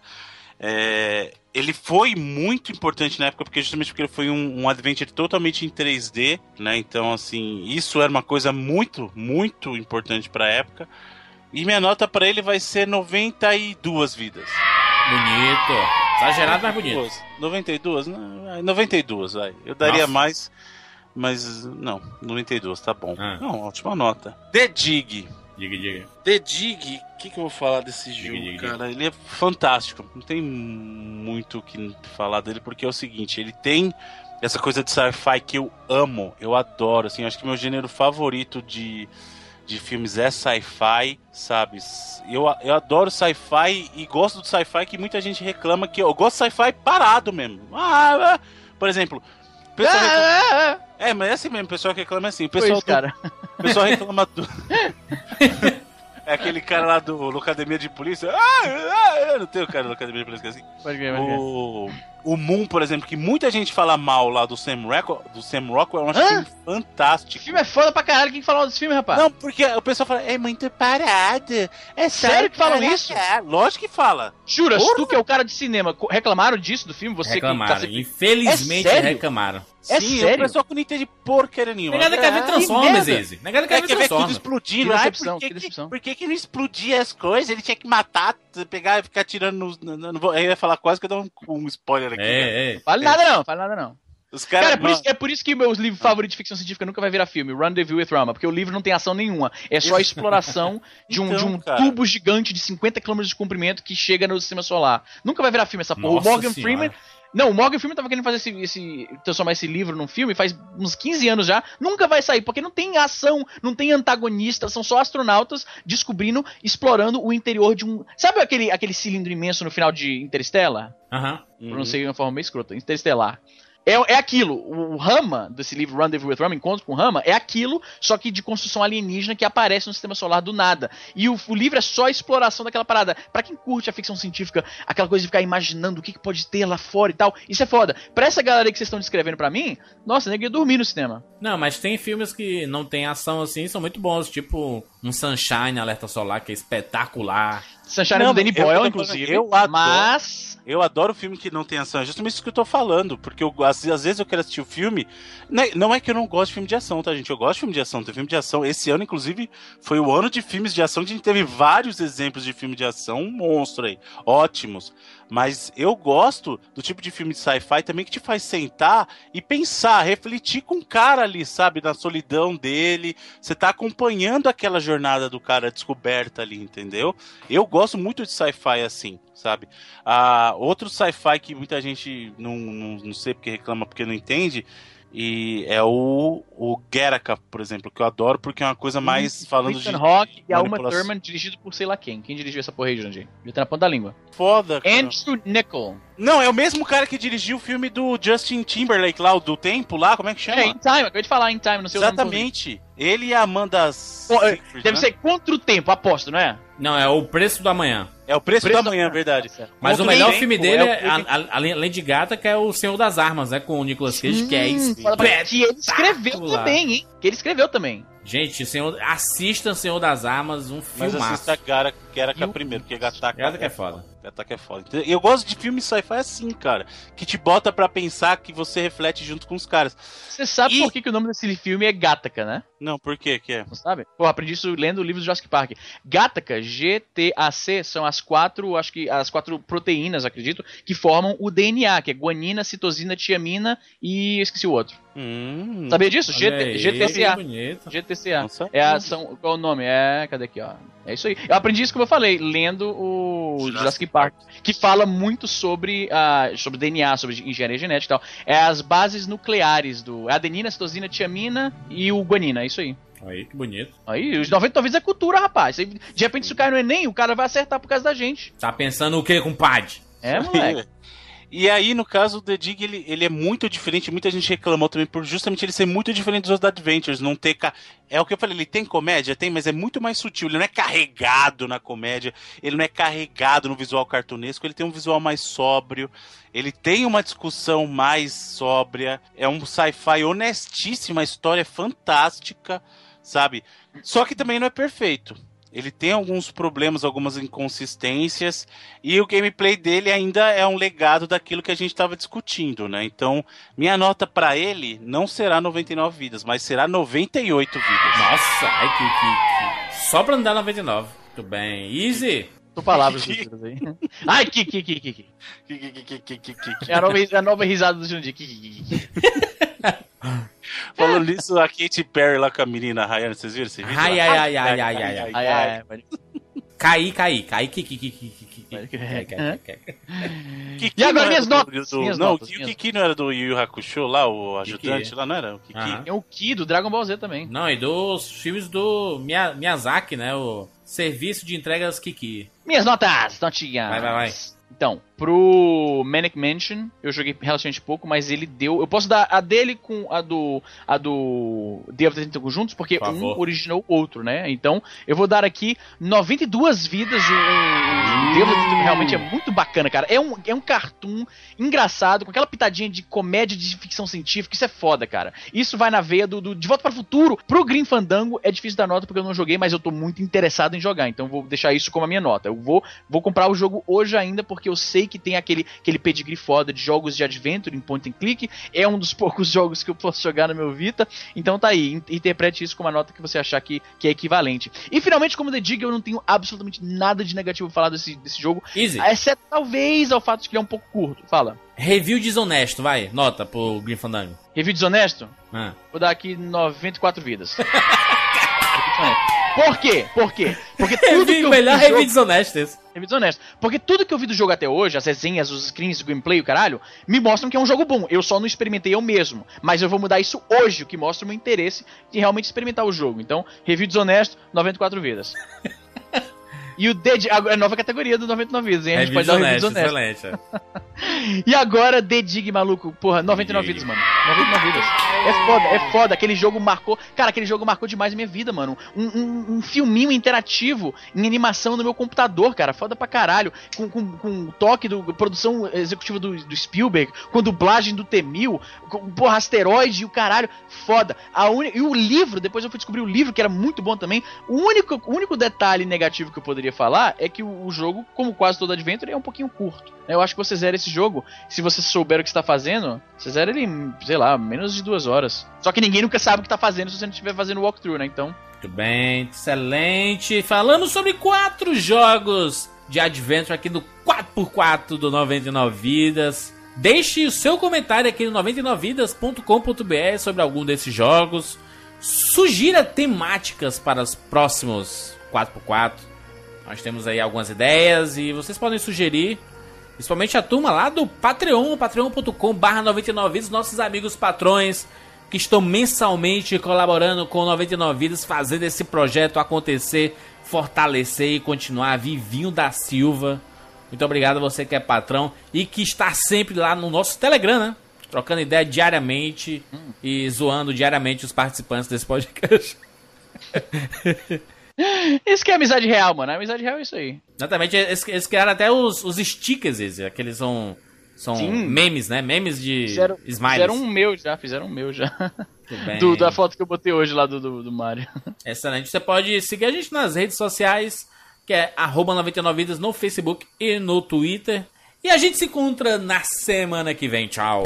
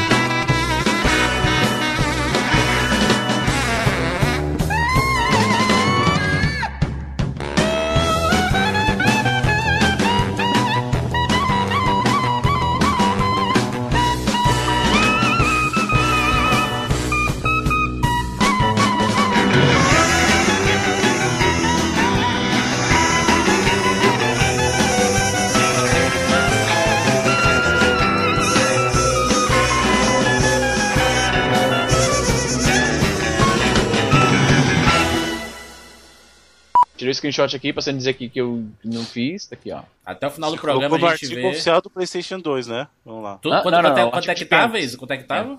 155 milhões. Eu mudei Aí- pra 2 milhões. Mas tá, tá, tá de putaria, né? Isso também, né? Não, mas o argumento é que qualquer pessoa vai e chega e faz Não, mas coisa. aí se você quiser inflacionar mais 4 milhões assim no, na- nas vendas. Pois faça isso. na Mude pra Wikipédia. 4 milhões pra você ver. Porque tu vacilou, tu, tu extrapolou por causa assim, não, não, tá errado isso aqui. Não, foi então vendeu muda dois Isso chama moving the goalpost. Primeiro ele pede Não, pra você. Não, você primeiro, tá querendo comprovar o ponto o errado. Manda o link do artigo aí pra gente pegar. Tá aqui o link do artigo, né? E isso aqui um screenshot tirado na hora aqui, no ato. Vai lá, vamos ver. Vamos ver se pra mim como é que tá aparecendo. Já, ó, screenshot aqui, ó. Não dê F5. 2 milhões o Play 2, velho. Sucesso. Essa ver. Wikipédia é bonitona. Não, vamos ver Aí, aí alguém tá pesquisando justo agora pra fazer um trabalho de faculdade, uma Isso. coisa. Quanto- quanto- quantas cópias vendeu o PlayStation 2? 2 milhões, Luiz. Alguém vai levar um. Macho, o maior, o, o maior exemplo do mundo foi aquele que eu, que eu tinha dito em algum 99 vidas que eu, que eu tinha inventado a posição líbero no futebol. Aí mudaram no. No futebol de sala e mudaram na Wikipédia, mas achei que passou vários meses lá. Ah, mas Wikipedia em português, né? Wikipedia em português é uma zona, cara. Não, olha tá, tá desvalorizando. o- Não, não, mas é verdade, país. bicho. É, A Wikipedia brasileira, é, em português, é conhecida por ser zoneada. 2 milhões ainda. Ah, deixa eu ver se eu acho aqui, cadê? É, al- alguém, eu lembro que alguém mandou num longínquo ano. Libero. Eu me sinto até mal. Olha o tanto de referências. Você fala, ah, mas, mas ah, Wikipedia, não sei o quê. Olha o tanto de referência, macho, que os caras botam. Não é, não, é, não é qualquer maluco chega lá e fala o que quiser. Olha isso aqui, ó. Olha isso aqui. É porque ninguém lê as referências. Porque ninguém lê as referências. Olha, lê, clica nesse link aí, clica nesse link que eu mandei aí, ó. Olha o tanto de. Cara, isso é mais referência do que os seus trabalhos de faculdade, Jurandir. Tem mais, hein? Oxi. Tudo link falso. Você clica, não vai passar de nenhum. Caralho. É tudo link autorreferencial. Olha aí, olha aí. Outra Is- parte. Is- Isa, mano, olha aí, olha, olha esse link aí, ó, do Twitter. Foi, foi na época que a gente gravou sobre o Superstar Soccer. Aí mudaram, olha lá, a, a pesquisa do Google. ó, Líbero posição, futebol. Inventado pelo Jurandir Filho, pode crer. A posição que significa livre foi inventada por Jurandir Filho. Ah, excelente. Cadê? Mas já mudaram isso aí? Ele inventou, mano. Tô dizendo, mano. Brasil, melhor país. Não, esse artigo aí da, da lista de, de vendas tem 84 referências, mano. Tá doido? Tem TCC que não tem 84 referências. Isso sem contar as referências de, em japonês da Famitsu, que estão aqui incluídas também. Mas é porque tu, tu leva a Wikipédia tão, tão ao, ao pé da letra que é, que é impressionante, mano. Mas se os caras. Mas é um artigo que tá lá, né? Que tem os números corroboram que a gente viu em outros locais. Tem mil fontes, tem pessoas vigiando para o nego não sair aloprando. Por que não confiar? Olha, tu acabou de mudar 2 milhões, o menino tá fazendo uma pesquisa, mano, lá no, no, no Cazaquistão. O Jurandir já tem como, como fato que tem alguém realmente botando. Mas o cara. Se o cara vai botar que esses dois vendeu 2 milhões, ele é burro demais. Ô, mas, mas, mas, Easy, às vezes o menino não é gamer, mano. Às vezes Mas o menino não é gamer. Mas ele entende matemática, né? Porque 2 milhões é muito pouco. Se eu perguntar pra todo- minha, pra, pra, pra minha irmã, ela não vai saber. 2 milhões? Pô, vendeu muito, hein? 2 milhões é muito, muita coisa. Fosse reais, né? é, Porra, 2 milhões. exatamente. Então, Então, mas é pra mim aqui aparece que foi editado e tá aguardando revisão em cima. É porque eles é porque é o seguinte, você muda uma coisa, aí o cara que escreveu essa parada recebe um e-mail mostrando que alguém mudou uma parada, entendeu? tu vai ser malucos banido isso da Wikipedia. Nunca mais vai poder mexer nada. É, three pending revisions, olha lá. O Izzy não vai poder nem mais, tipo, pesquisar. Os caras vão banir ele por Não, IP, olha, por caralho, olha o que alguém fez aqui, não fui eu. Caralho, foi um de vocês, não foi que fez essa porra. Olha, olha aqui. Caralho, Cadê? Foi, foi, foi, foi, certo, foi, mano, foi, mano. Olha aqui, ó. Volta o nas artigo aí, volta o artigo aí. Não, olha O pra ele. Foi, mano, foi, mano, foi, mano, certeza. O Vitor vendeu dois ruê. Ah, não pode ser confiar uma porra dessa, Izzy. Pelo amor de Deus, Izzy. Vai tomar no cu. Wikipedia. O cara quer levar. Vai se fuder, mano. Tinha que ser isso a abertura, comentar a credibilidade da Wikipedia.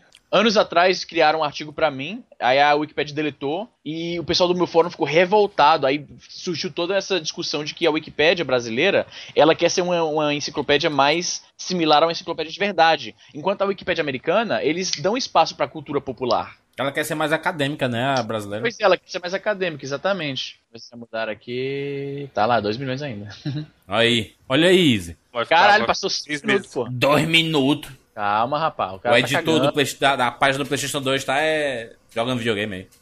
Cara, é possível mesmo. Tá nem o vendo nick aí, do cara, O nick dele é Hiltz não sei o quê. Hilde? Não, não. É, ó, o nick do cara. Esse é nick de quem joga videogame, certeza. Olha aqui, ó.